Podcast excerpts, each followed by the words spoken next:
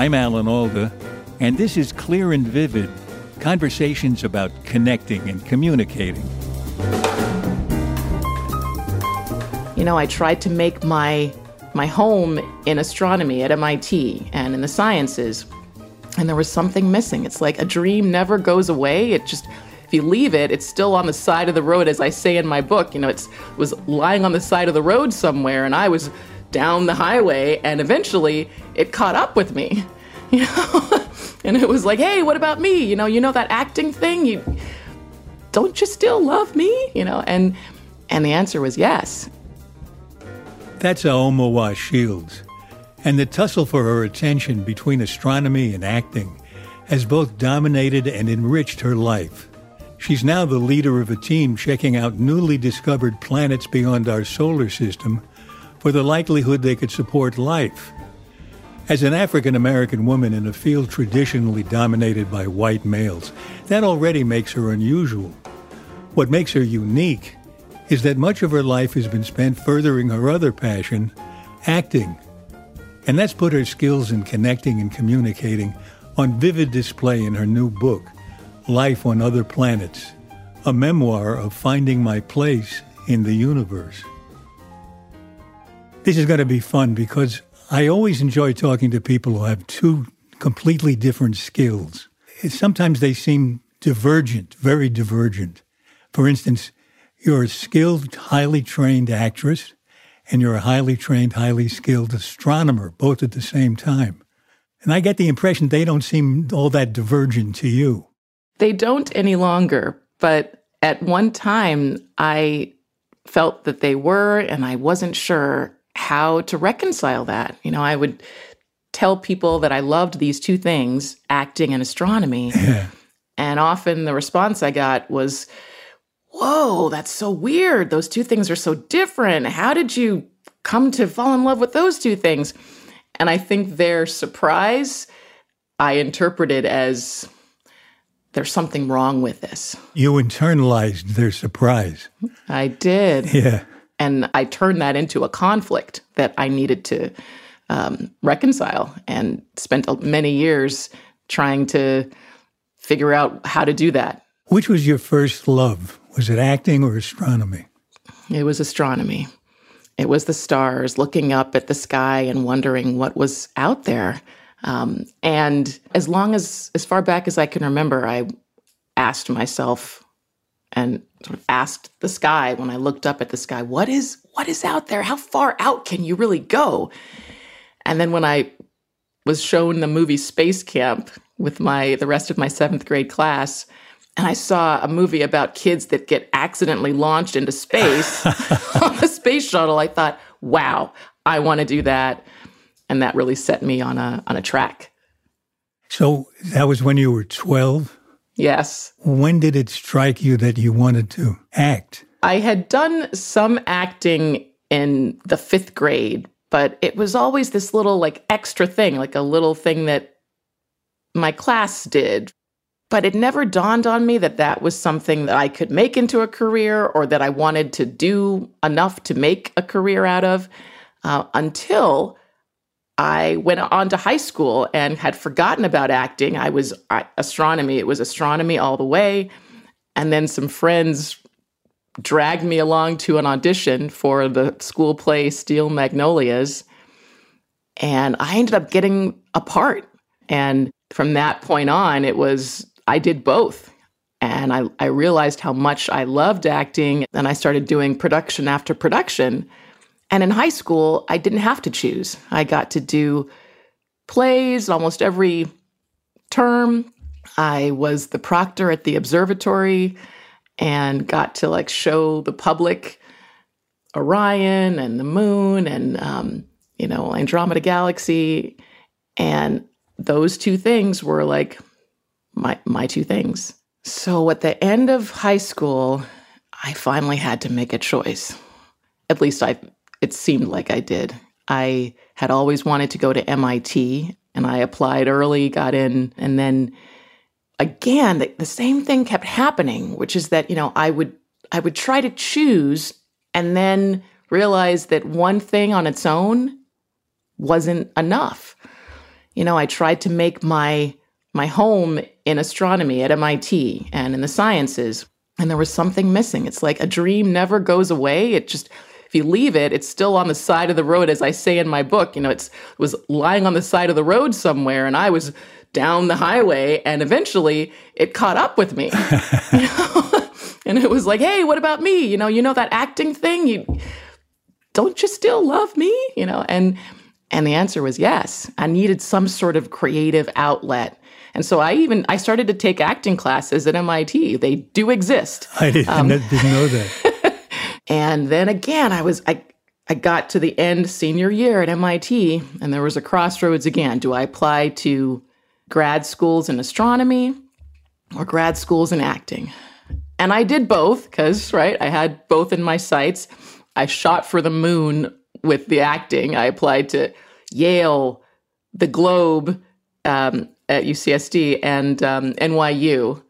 And I didn't get into any of those, those three, but I got into astronomy grad school and I got into the University of Wisconsin Madison. And it was like a full ride PhD in astrophysics. And so I started that program. Some of the courses I did well in, there was an atomic physics course that I, I did very, very well in. But other courses, I my mind was not on what I was doing. On top of being, um, you know, an African American woman in a field dominated by white men, I also loved fashion and I loved makeup, and my mind was on, you know, which which movie was getting nominated for Best Picture that year, and that was where my attention was. And so, again, I'm, I'm a PhD student in astrophysics at Wisconsin Madison, and I find an acting course somewhere on the campus to take. And I think it was an undergrad acting course. And and it was like such a relief. I that was where I was enjoying myself. Um, and so I made the decision during that first year to apply to acting schools again. And I sort of did it on the down low. I, I, I took buses to Chicago and, and auditioned again. And this time I got in um, to UCLA to their MFA acting program. And I decided to defer from this PhD program in astrophysics and I moved out to LA.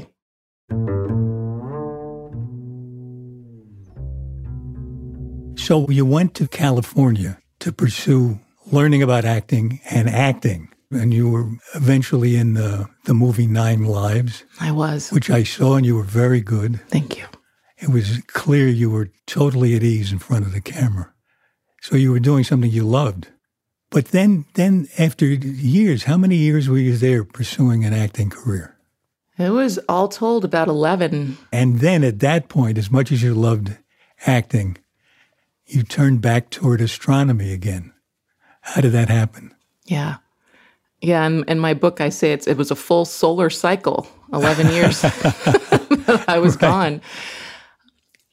I when I first started in acting grad school, I I came alive. It was like I had been told without being explicitly told, but I had understood that with science, with a technical field, how I felt about what I was doing was not was not that pivotal. I think there's that there's that inherent objective quality about the sciences that can lend itself to the assumption that one's feelings and opinions are not valid or at least not encouraged um, in what they're doing. And that's at the time, that was what the message that I got. And then, then here I am in acting grad school, and they are asking me about my feelings. They're asking me to to think about experiences that shaped me all the way back to childhood and bring those feelings and emotions up and have them right under the surface. Something like, you know, Jupiter's moon Europa has this icy surface that's so fresh because it's constantly being resurfaced.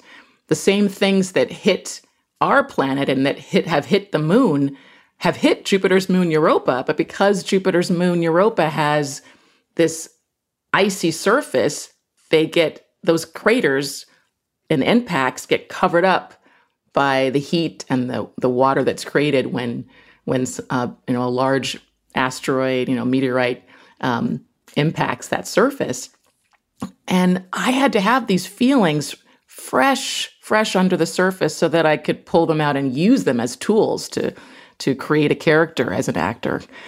And so it seemed like to me at the time, finally, someone cares about how I feel, you know? Someone wants me to talk about every emotion I've ever had and use it in a character like this. It just it's it felt so personal. But you may be the only actress in the world who compares that experience to the moon of, of Jupiter. and you know, there that's me in a nutshell. so I get the impression from your book that this was a pivotal time for you. You did a science show. You were, you did. A, I, I think it was a pilot for a science show where you were the host, and it seemed like a perfect combination of these two loves you had, and you didn't get chosen to, to host the show, the series. But right around that time, isn't that when you had a, a meeting with Neil deGrasse Tyson and he gave you advice that sounds to me like it was really important advice? It was. Yes, yeah, that's exactly right. I after acting grad school, I was doing very odd odd jobs to to pay the bills while I auditioned. And you know, I got the 9 Lives gig and I thought I'd made it. And for a while it seemed like I had, and then, you know, then it was sort of back to back to the grind, back to auditioning. And then I had a friend ask me if if I liked that career or that that topic that I had gotten my bachelor's degree in at MIT you know, in the sciences and astronomy, and because I could probably get a better paying day job or odd job doing that. And I, I realized I did. And so I got a job at Caltech working for the Spitzer Space Telescope, which is a telescope at the time, you know, it was it was taking images of the universe, but like in like Hubble, it's in space, but it's looking with infrared eyes instead of visible eyes. And so it's really good at um, taking pictures and taking data of the dust between stars and young star formation. And, and I was their help desk operator. And all I needed was a bachelor's degree for that job. And I would refer the more complicated questions up to the PhDs on the team. And in taking that job, I, uh, and I never you know, mentioned that I had this acting, this MFA in acting on my resume when I did the interview because I didn't want to be labeled as a flake, as a lot of as a lot of actors in LA are um, thought of by people who aren't actors. So it was just right there on the resume, but I didn't bring it up, and so they hired me. and And once they saw that I was dependable, they weren't there wasn't it wasn't an issue for me to disappear for a longer lunch to have an audition. and while I was there too, there was a notice that got sent around for this new show called Wired Science that Wired Magazine and PBS were collaborating on. And it was this um, a science news magazine style show, and they needed hosts. And because they had seen on my resume, my bosses had seen that I had this acting background, they forwarded the announcement to me, and I sent my headshot in and my info, and they were like, we need to get you into producers today. Mm. And, and, I ended up getting that that gig and and it was so much fun. I got to go to Yellowstone and interview uh, scientists who are working on what we call extremophiles. And then I got to also like be the host, you know, in the studio, um, you know, introducing different segments. And then as you as you mentioned, you know, our this show was in competition with two other shows on PBS two other news science news magazine style shows. And when we found out that Wired Science was the one that won and got greenlit for more episodes, I was elated. Again, I thought like I'd made it. This is it. This is the perfect combination of my science background, my acting background. Like I couldn't have planned this out myself. Um, and then I got the call from my agent that they were going in a different direction with the hosts. And it was I mean, there really weren't enough. There weren't enough tears to be shed. how did how did Neil deGrasse Tyson come into it? Yeah, so I went back to my job. I mean, of course, I was continuing my job at the help desk. I think I'd gotten some vacation time to to do the the filming, and I answered a help desk ticket from one of the astronomers who had an active observing program on the spacecraft Spitzer, and I don't know what prompted me to do this, but I Googled her and saw that she had an acting background. And so I wrote in my message, I answered her her question about her observing program and I, I mentioned my background. And she responded and said, You should meet my friend, Neil deGrasse Tyson. By the way, he loves the movie Happy Feet. and so she, you know, true to her word, she put us in, in touch via email. And Neil said that he had seen the pilot for Wired Science. Um, and he told me that, that there are a lot of people basically that want to be on television, but the number of people that want to be on television, you know, that perhaps have a face for television and have the background that they need in this kind of a show, like the science background to qualify them to be on this kind of a show, is very small. And so what he was saying was if I really wanted to be like to make myself as qualified as possible for a future opportunity like this, I needed to go back and get the PhD. I needed to have that, what he called the street cred, um, to really have the longevity in this kind of a career of science TV. And that really, that message of like, go back and get the PhD at the time, it was not what I wanted to hear. you know, in many ways, I felt like I'd, I'd been set free from, you know, all that hard, extra hard work. I mean, acting grad school was, don't get me wrong, it, it wasn't easy. It was very difficult, but it was difficult in a very, in a very different way, you know? Um, and, and I also had gotten the same message to go back to get the PhD after I had applied to the astronaut candidate program. I had applied at least once by that time and had just barely met the minimum qualifications. You actually applied to the astronaut program. I did. I got laser eye surgery. So you went to the trouble of having your eyes surgically altered, and they still didn't take you? I know, right? Look, uh, I, I put I let them stab my eyes. Why won't you take me? Look what I did for you. Um, and I also hired a physical trainer to whip me into shape. Um, I was, was, doing, was it the lack of PhD you think standing in the way?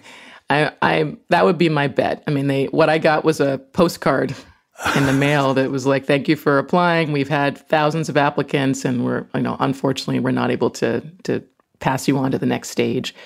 But I would have imagined that if I'd had the PhD, I would have had a better chance of getting to that next stage.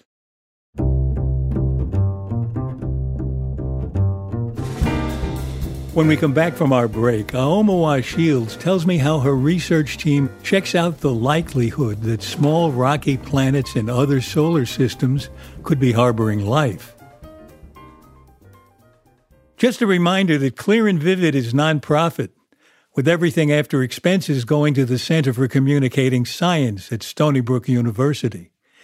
Both the show and the center are dedicated to improving the way we connect with each other in all the ways that influence our lives.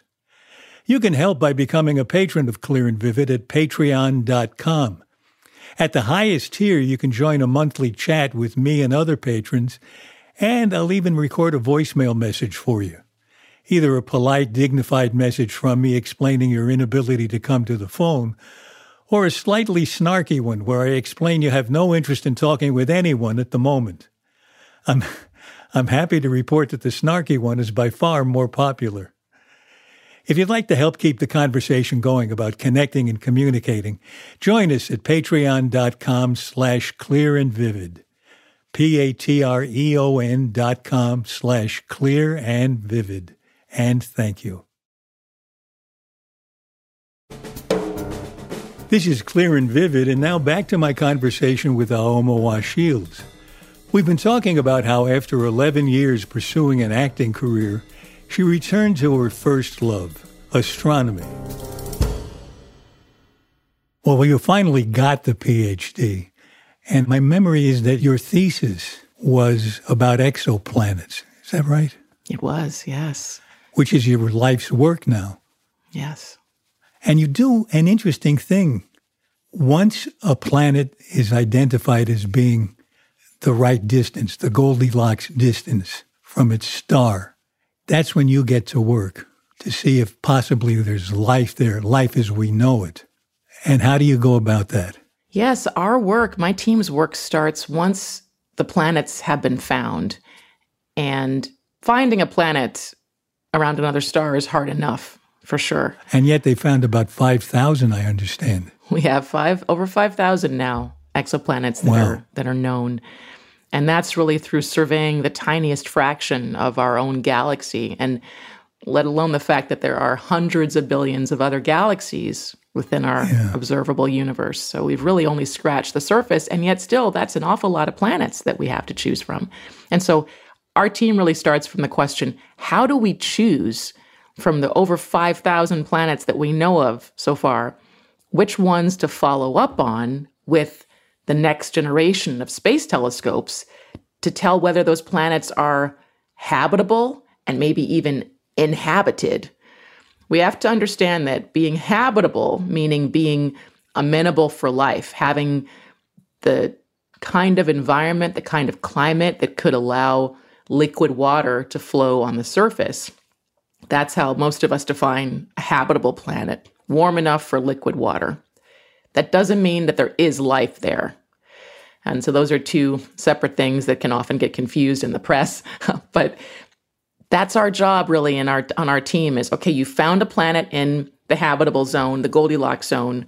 Let's see how habitable it really is. Hmm. Um, and what we can do is we can we use computer models, models that were created historically to predict the climate and weather patterns here on Earth and have been used to highlight and underscore the um, dramatic effect of climate change on into the 2100s. We're using these these very models that are um, being used to do that.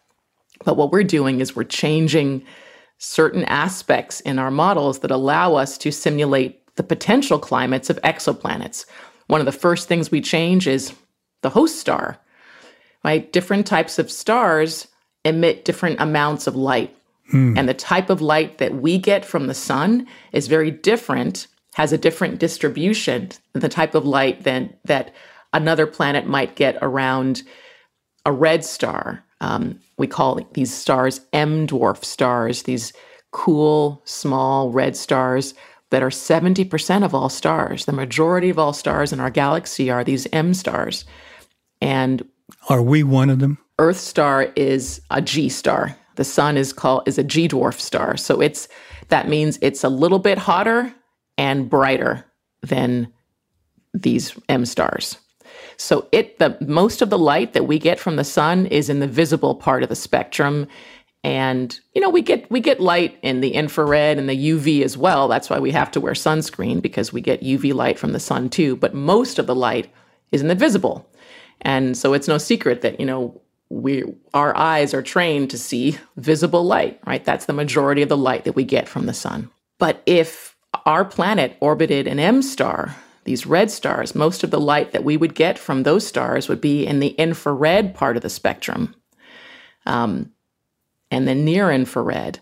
And so the interesting thing about that is that different surfaces respond differently to the type of light that they get from their star. For example, water ice loves to reflect visible light, which is, as I said, most of the light that we get from the sun. So on our planet, if ice forms, it likes to reflect the visible light back away. And what that does is cool the ice down more, and often more ice grows, reflects more light, and temperatures can get even cooler. But if you put that water ice on a planet orbiting an M star, which emits mostly near infrared and infrared light, water ice loves to absorb infrared light, not reflect it, huh. absorb it. And so that ice can absorb a lot of the light that M stars emit, and that that could mean that there's not a whole lot of ice on an M dwarf because these these planets end up being warmer on average than planets around a sun-like star. So this type of interaction is what my dissertation focused on and that's what our team we look at how different surfaces can interact with different types of light from their host stars, different surfaces on, on the planets. We look at how the atmospheres might interact with light, and we determine if a planet that's found can be habitable across a, a wide range of different surface compositions, atmospheric compositions, orbital configurations. If we can throw at it in our computer model all sorts of different configurations and, and situations, and the planet still is warm enough for liquid water to flow on the surface, we put that planet to the top of the list. Mm. You know, and that allows us to tell um, you know, organizations like NASA, hey, we think that this planet should be a priority for follow up with missions like James Webb and um, and the next generation of missions that can look in their atmospheres and look for what we call biosignatures, right? Signs, fingerprints of, of life actually being there. But we have nothing, we have no kind of information really about the atmospheres of, of these Earth sized exoplanets. Out of the 5,000 planets we know of so far, a small fraction are around the size of the Earth. And being around the size of the Earth is a good thing when it comes to the potential for the planet to be habitable because if it's smaller, it's probably going to be rocky. We know that from statistics. And if something is rocky, then you could put an ocean on it. You know, if hmm. it's you can stand on it, you can put um, put oceans on it. And we know on our planet where there's water, there's life. And so that's why we're looking for those smaller ones. But but since we don't have information about atmospheric composition, surface composition for the smallest these these small planets, our work is really crucial. Those of us in computer climate modeling because we fill in the gaps between what's known observationally and what isn't.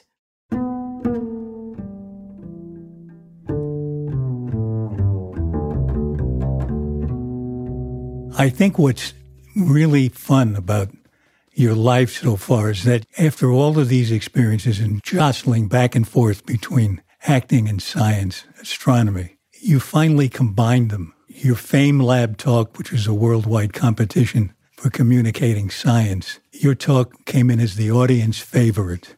And your TED talk has drawn millions of views. And you've reached the point where not only is your own personal experience combining those things, but I get the impression that you're combining your two loves in your program called Rising Star Girls. Mm-hmm. You're using it to reach young women yes. Who otherwise might fall into the problems that you felt when you were starting. Yeah. How does that program work? So, when I was in grad school, I was applying for postdoc fellowships. And the National Science Foundation has a wonderful combination of requirements for a postdoc fellowship that I that I admire, which is not only do you need to propose to do some sort of research program, but also an educational outreach program. And I thought, you know, I wanted to combine my two backgrounds and I was able to find confirmation in the education literature of how important the creative arts really are for scientific learning and understanding for a specific group of young women. Um, middle school, that, that age between 10 and about 14 or 15 is this crucial time when girls start to get quiet. They start to answer questions less often. They don't raise their hand in class. Um, they start to become more concerned about their physical appearance and less concerned about what they think and feel about the world. Um, and that that rang true for me. That resonated for me. Um, and it also shows in the education literature that if you use kind of arts, um, role playing, uh, literary exercises, that that can actually increase increase the confidence on these in these girls to ask and answer questions um, in astronomy. What kind of things do you do? So I, I, came up with this program to encourage girls of all colors to learn about the universe using theater, writing, and visual art. Um, and so in our minds, the science and the arts, there's they're not as disparate as people might have once believed. That they actually can be interwoven. Um, so we're bringing a personal connection to every single lesson about the universe. So the girls are learning about planets, stars, galaxies, but they're learning about it through a creative arts based lens. So they learn about how constellations are merely patterns in the sky that many, many cultures have studied and created their own myths around. And they get to create their own imaginary constellations using, for example, black construction paper and a hole punch. And this particular um, lesson comes from another another program called Dark Skies Bright Kids that I want to remember to to give credit to from Kelsey Johnson at UVA. But it was very much in uh, in line with our approach of like the creative arts. The girls not only do they cut out you know punch holes in black construction paper, but they also get to create their own origin myths hmm. about these constellations. They get to learn about exoplanets and how diverse they are and how much we know and how much we don't know about exoplanets. And they get to design their own exoplanet. They create a visual representation, the very same sort of artist depictions that we see that NASA does. They get to make their own of exoplanetary landscapes. Um, they get to make choices about how many stars the exoplanet orbits because they learn that some exoplanets orbit two, three stars, triple star systems, double star systems. They get to make choices about um, the environment, whether there's there are mountains, oceans, if there if there is life, what kind of life, if there isn't life, why, um, and they get to you know measure the distance from from the Earth to another planet in units of themselves rather than in kilometers or astronomical units. You know, we're, we're bringing it back to them. Um, they write poems about galaxies and planets so that if they stay in astronomy and astrobiology, which we hope they do, and they progress through their careers and the heavy math comes in, as it will in junior high and high school, they'll be less likely to leave the field if they have developed a personal connection to what they're learning about. They can look up in the sky and say, you know, I see the moon. I wrote a poem about that moon. That's what I'm learning about. It sounds like along the way to learning the totality of what they learn in class, that seeing it all through an art lens makes it stick. That personal connection with what they're learning sounds really important. Yes, that's exactly why we do it. You know that they they they can claim ownership of the universe because it's theirs as it is everyone's, and they are an integral part of it. Um, and they can't get it wrong. I think that's really crucial for the girls at this stage. And again, we're we're focusing all girls are welcome in our workshops. So we carry out virtual workshops annually. We're gearing up for our next one that starts at the end of July. It's a two week workshop, and we're and we have girls registered from all over the country. And we're hoping to move. I think we actually have three girls from other countries this year mm. for the first time ever. Um, and we also carry out educator webinars where we show educators from all over the world. And every year we have educators from Europe and South America and um, the Middle East all learning about our curriculum because we have a teaching and activity handbook um, that includes activities both from other programs and also ones that we've created ourselves, like the Design Your Own Exoplanet um, activity. And we show them how to carry them out with girls in their own communities. And that's helping to sort of broaden the impact of this work. And we hope to move into the stage of actually going back to in person and maybe even doing some destination workshops. I have a dream of, of taking um, some facilitators to countries in Africa to carry out workshops directly. Um, but yes, this is this idea that, like, in the sciences, so much is fact based, you know, and that can bring up a lot of fear at this early age of like, if I get it wrong, does that mean I'm stupid or, you know, not cut out for this field? And so instead of, of teaching them something that they can either regurgitate on a test well or poorly, we're now we're expanding this idea of what learning and discovery is when it comes to the universe. It's not merely understanding information, it's also processing that through their own backgrounds and environments. They get to use their own histories, their family history, to explore and discover and understand what they're learning about the universe. They get to go home and tell their families, some of whom they've never mentioned their interest in science with before. Um, and we can see through our assessment metrics that the amount of time they talk about science exponentially increases between start from start to, to the end of the workshop. Hmm. That's great. You're not only searching for life on other planets. You're encouraging life on this planet. It's great. Doing our best. Our, our time has come to an end for our conversation, but we always end every conversation with seven quick questions. Here's the first question. Of all the things you could understand, what do you wish you really understood? The human body. Huh. How do you tell someone they have their facts wrong?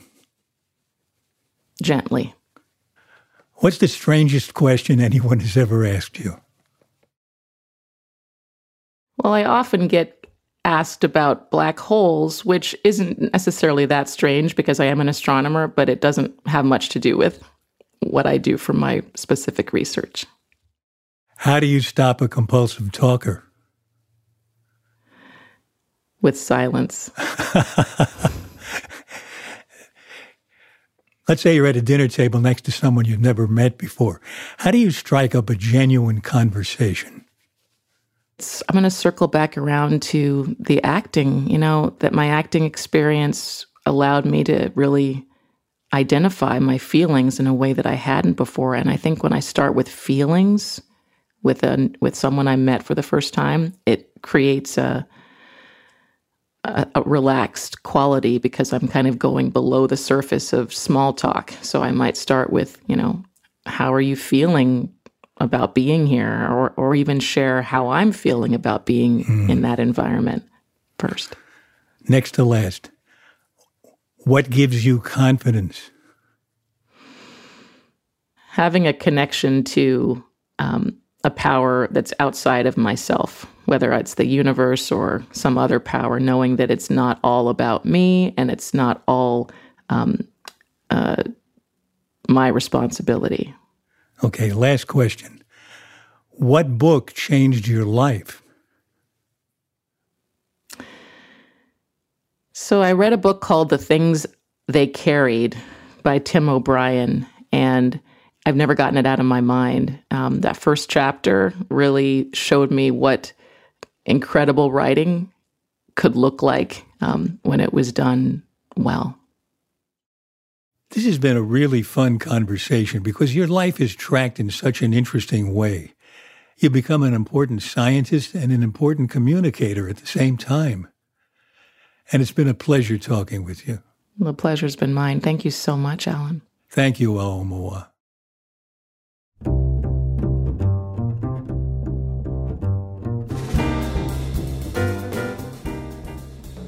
This has been clear and vivid. At least I hope so. My thanks to the sponsor of this podcast and to all of you who support our show on Patreon. You keep Clear and Vivid up and running. And after we pay expenses, whatever is left over goes to the Alda Center for Communicating Science at Stony Brook University. So your support is contributing to the better communication of science. We're very grateful. Aomawa Shields is professor of physics and astronomy at the University of California, Irvine. Her team there focuses on exploring the climate and habitability of small exoplanets. The project she funded to encourage girls to become astronomers has its 2023 virtual workshop beginning later this month. You can find details at risingstargirls.org. And her book, published today, is Life on Other Planets, a memoir of finding my place in the universe. This episode was edited and produced by our executive producer, Graham Chedd, with help from our associate producer, Jean Chimay. Our publicist is Sarah Hill. Our researcher is Elizabeth O'Haney, and the sound engineer is Erica Huang. The music is courtesy of the Stefan Koenig Trio. You can subscribe to our podcast for free at Apple, Stitcher, or wherever you like to listen.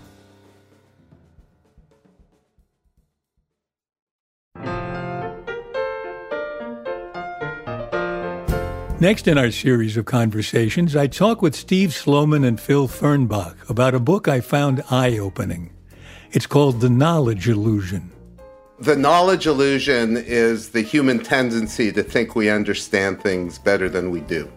And this is true not only of everyday objects, but it's also true of our understanding of other people, of political situations, of moral issues, of all kinds of things.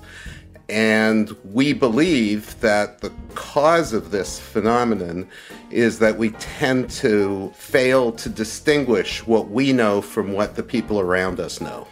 If other people in our community understand it, then we think we do. Steve Sloman and Phil Fernbach. Next time on Clear and Vivid. For more details about Clear and Vivid and to sign up for my newsletter, please visit alanalda.com. And you can also find us on Facebook and Instagram at Clear and Vivid, and I'm on Twitter at Alan Alda. Thanks for listening. Bye bye.